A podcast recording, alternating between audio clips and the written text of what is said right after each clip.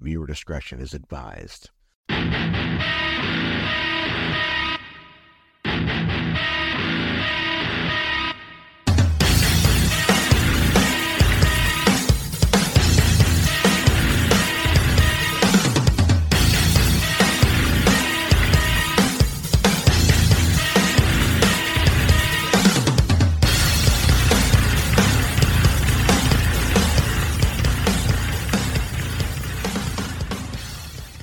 Stories are run in a cycle of the news to where we almost become sick of them. What happened to the stories that dominated the news for such a long time? Did they ever figure out what the actor or actress's death was caused by? Who was the killer in that string of murders? Does the legendary creature exist, or was it made up by someone simply seeking attention? How did that one person die? Welcome to the Aftermath, where we hop in our time machines and figure out what ended up happening in the news stories we followed so intently and then never heard the ending to due to life smacking us in the face with more happenings. Forgotten story. Terry Schiavo. The Terry Schiavo case was a series of court and legislative actions in the United States from nineteen ninety-eight to two thousand five regarding the care of Teresa Marie Schiavo, born Schindler, who was born on December third, nineteen sixty-three, a woman in an irreversible, persistent vegetative state. Schiavo's husband was a legal guardian and argued Schiavo would not have wanted prolonged artificial life support without the prospect of recovery, and in nineteen ninety-eight, her husband elected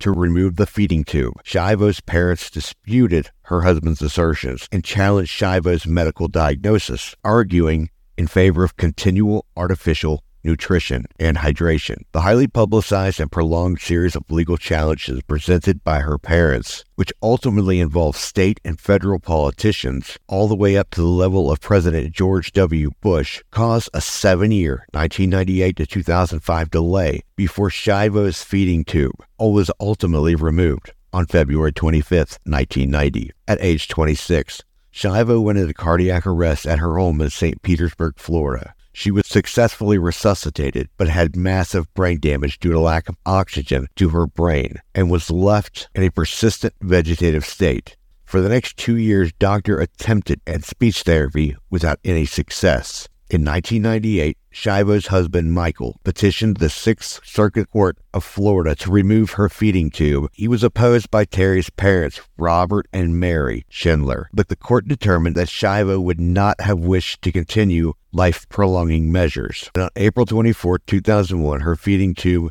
was removed for the first time, only to be reinserted days later. On February twenty-fifth, two thousand five, a Pinellas County judge again ordered the removal of Terry Schiavo's feeding tube. Several appeals and federal government intervention followed, which included George Bush returning to Washington, D C to sign legislation moving the case to federal courts after appeals through the federal court system that upheld the original decision to remove the feeding tube. Staff at Pinellas Park Hospice Facility disconnected the feeding tube on March eighteenth, two thousand five. Schiavo hung in all the way until March thirty-first, two thousand five. The backstory. What happened to Terry? Terry Schiavo was not brain dead, but she did suffer from severe brain damage that left her in a persistent vegetative state. This means she had no awareness of herself or environment and could not think, feel, or communicate. The cause of her brain damage was a lack of oxygen to her brain for about five minutes after she collapsed from cardiac arrest at her home in nineteen ninety. The cardiac arrest was caused by a potassium imbalance, which may have been related to an eating disorder. Her brain damage was irreversible, and her cerebral cortex, the part of the brain responsible for higher functions, had shrunk to only half of the normal size. She was blind and could not respond to verbal commands or stimuli.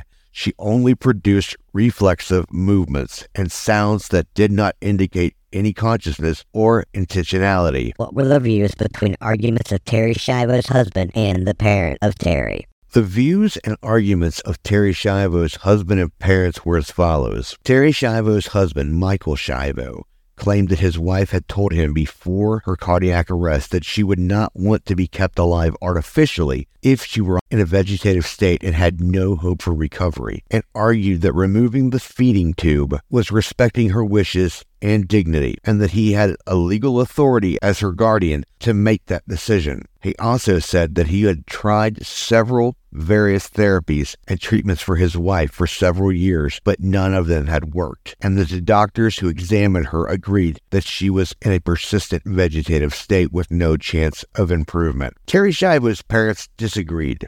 Robert and Mary Schindler disputed Schiavo's claims and challenged him in court about the diagnosis. They argued that their daughter was not in a persistent vegetative state, but a minimal conscious state, and that she could not respond to stimuli or show emotions. They contended that she could get better with more therapy and rehabilitation, and that they were willing to take care of her for the rest of her life. What the fuck did those doctors know about vegetative states anyway, right? They also accused Michael Schiavo of having a conflict of interest, as he had received a malpractice settlement for his wife's care. He had a new girlfriend and children and wanted to inherit his wife's estate. What is a persistent vegetative state? A persistent vegetative state is a condition in which a person has lost the ability to think, feel, or are even aware of their surroundings, but still have some basic bodily functions, such as breathing, heartbeat, and reflexes. Person in persistent vegetative state may open their eyes, but they can't follow objects with their damage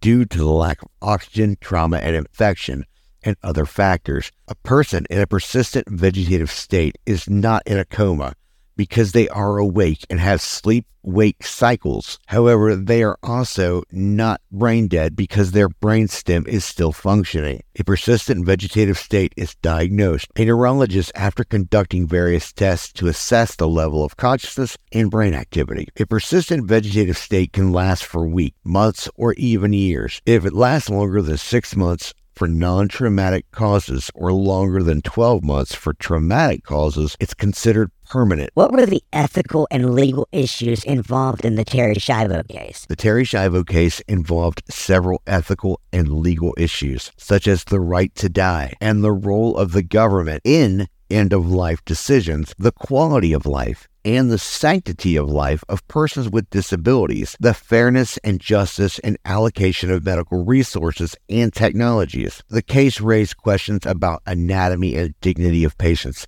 who can't communicate their wishes, the best interest and responsibilities of their family members and caregivers, the authority and accountability of the courts and legislature, the role and influence of religious political groups, and the implications and consequences of withdrawing or continuing life-sustaining treatment. The case also highlighted the importance of preparing advance directives, appointing a surrogate decision-maker, supporting research on severe brain injuries, affirming the lives and choices of persons with disabilities, and addressing the issues of fairness and justice in the allocation of medical technologies. How did the Terry Schiavo case compare to other cases in the U S and around the world? The Terry Schiavo case was one of the most controversial and publicized cases of end-of-life care in the United States and around the world.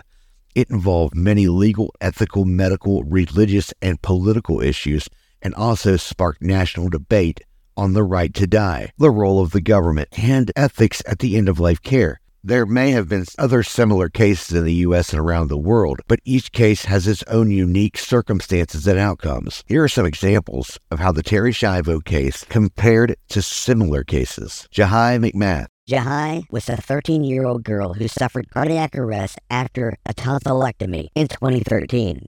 She was declared brain dead by several doctors, but her family refused to accept the diagnosis and fought to keep her on life support. They moved her to New Jersey, where the law allows religious exemptions for the brain dead. They claimed that she showed signs of improvement and responsiveness and sued the hospital for malpractice. In twenty eighteen, they agreed to end the legal battle after McGrath was declared dead by a New Jersey doctor. Unlike Terry Schiavo, who was in a persistent vegetative state but not brain dead, Jahi McMath was legally considered brain dead, which meant she had no brain activity or function at all. The case raised questions about the definition and diagnosis of brain death and the rights and beliefs of the family and jurisdiction and authority of the courts. Karen Ann Quinlan. Karen Ann Quinlan was a twenty-one-year-old woman who became unconscious after overdosing on alcohol and drugs in nineteen seventy-five. She was in a persistent vegetative state and depended on a ventilator to breathe. Her parents requested to remove her from ventilator, but the hospital refused. they filed a lawsuit, which reached all the way to the New Jersey Supreme Court. The court ruled in favor of the parents, saying they had the right to remove her daughter from life support based on her own best interest. Quinlan's ventilator was removed at seventy-six, but she continued to breathe on her own and lived for another nine years until she died of pneumonia in nineteen eighty-five. Like Terry Schiavo, Karen Ann Quinlan was in a persistent vegetative state, but unlike Schiavo, she did not have a feeding tube. The case was one of the first to recognize the right to refuse life-sustaining treatment and the role of surrogate decision-makers. Vincent Lambert. Vincent Lambert was a forty-two-year-old Frenchman who suffered a severe brain injury in a car accident in two thousand eight. He was in the minimal conscious state and relied on artificial nutrition and hydration. His wife and some siblings wanted to stop his treatment, but the parents and some other siblings opposed it. They engaged in a long legal battle that involved several courts, doctors, experts, and authorities. The case also attracted international attention from human rights groups, religious leaders, and political figures. In twenty nineteen, after exhausting all legal options, Lambert's treatment was stopped by doctors, and he died nine days later. Similar to Terry Schiavo, Vincent Lambert had a family conflict over his end-of-life care. But unlike Schiavo, he was not in a persistent vegetative state, but in a minimal conscious state. Unlike Schiavo, which means that he had some awareness and responsiveness. The case highlighted the differences between French and American laws and culture on end-of-life treatment. How did the public react to the case of Terry Schiavo? The public reaction to Terry Schiavo's case was mixed and polarized. According to various polls, most Americans supported the authority of Michael Schiavo, Terry's husband and legal guardian, to make decisions on behalf of his wife, and opposed the intervention of Congress and the president in the case. However, the public was also divided on whether or not Terry's feeding tube should have been removed or not, and some protested and prayed outside her hospice facility. The case sparked national debate on the right to die, the role of government, and the ethics of end-of-life care, and some sources that provide more information on public opinion are out there, and activism in the Schiavo case reflected the values and beliefs of American society and culture in various ways, such as it showed diversity and complexity in American society, where different groups and individuals have shown different views and interests on moral, religious, legal, meta, and political issues. It revealed the tensions and conflicts between the individual and collective, the private and public, the secular and religious, and the federal and state in the American culture. It demonstrated the importance and influence of the media, the courts, the legislature, and the executives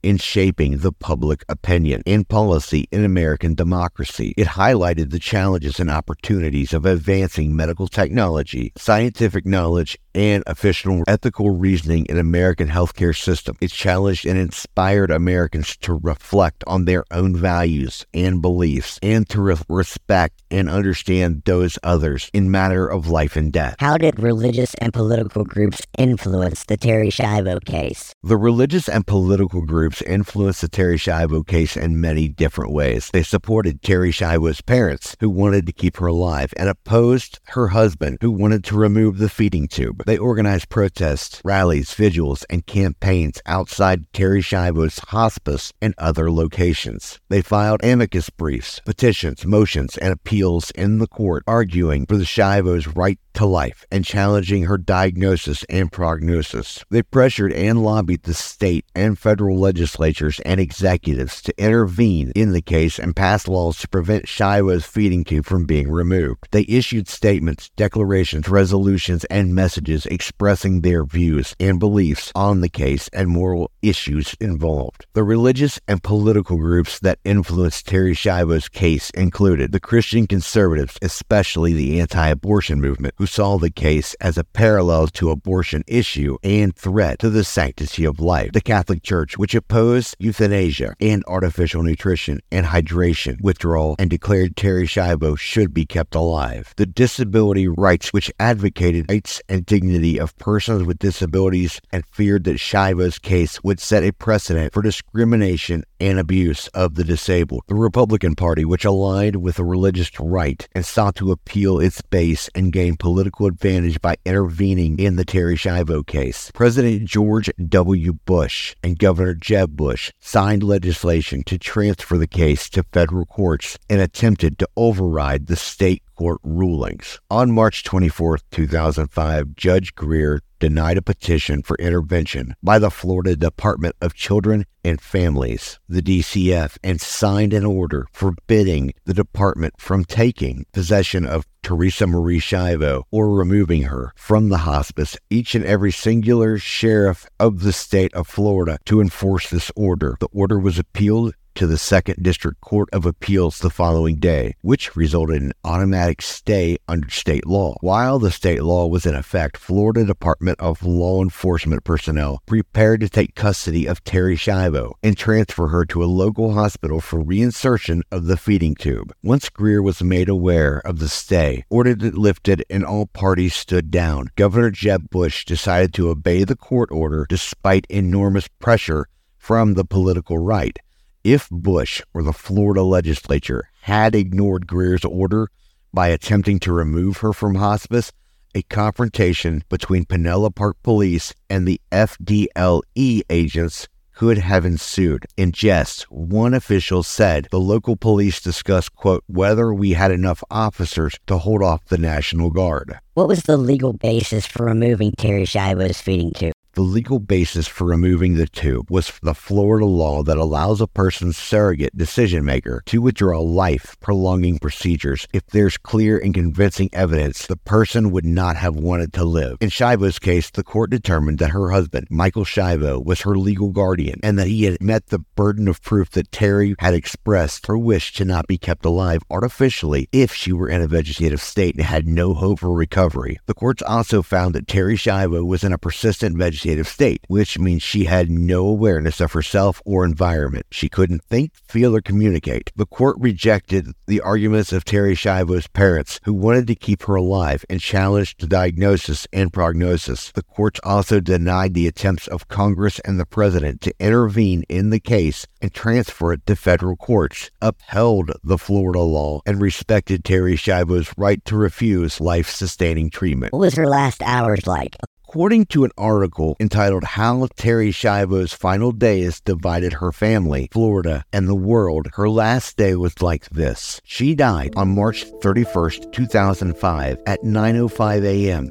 after thirteen days without a feeding tube or water. She was surrounded by her husband, Michael Schiavo, her brother and sister-in-law, and a hospice chaplain. She had a peaceful expression on her face and did not appear to be in pain or distress. She had labored breathing and molted skin, signs of dehydration and organ failure. She was visited by her brother and sister, Bobby and Suzanne, for about ten minutes each. After Michael Schiavo agreed to let them see her one last time, she was not visited by her parents, Robert and Mary Schindler, who had left the hospice earlier in the morning and did not return. She was pronounced dead by the hospice nurse, who checked her vital signs and removed the bandage from her feeding tube site. The aftermath. The following events unfolded. Her husband, Michael Schiavo, had her body cremated and buried her ashes in an undisclosed location near Philadelphia, where she was born. He did not inform her parents, Robert or Michael Schindler, of the burial site or invite them to the ceremony. Her parents, Robert and Mary, held a, a separate memorial service for her in Florida, where they lived and spent most of their lives. They also established a foundation in her name to help other families facing similar situations. The legal and political battle over her case continued as both sides filed lawsuits against each other and sought to change the laws and policies of end-of-life care. The case also sparked a national debate and public awareness campaign of the importance of preparing advance directives and living wills. Since Terry Schiavo's death in March two thousand five, her family and Michael Schiavo have clashed over a number of times. Each side has worked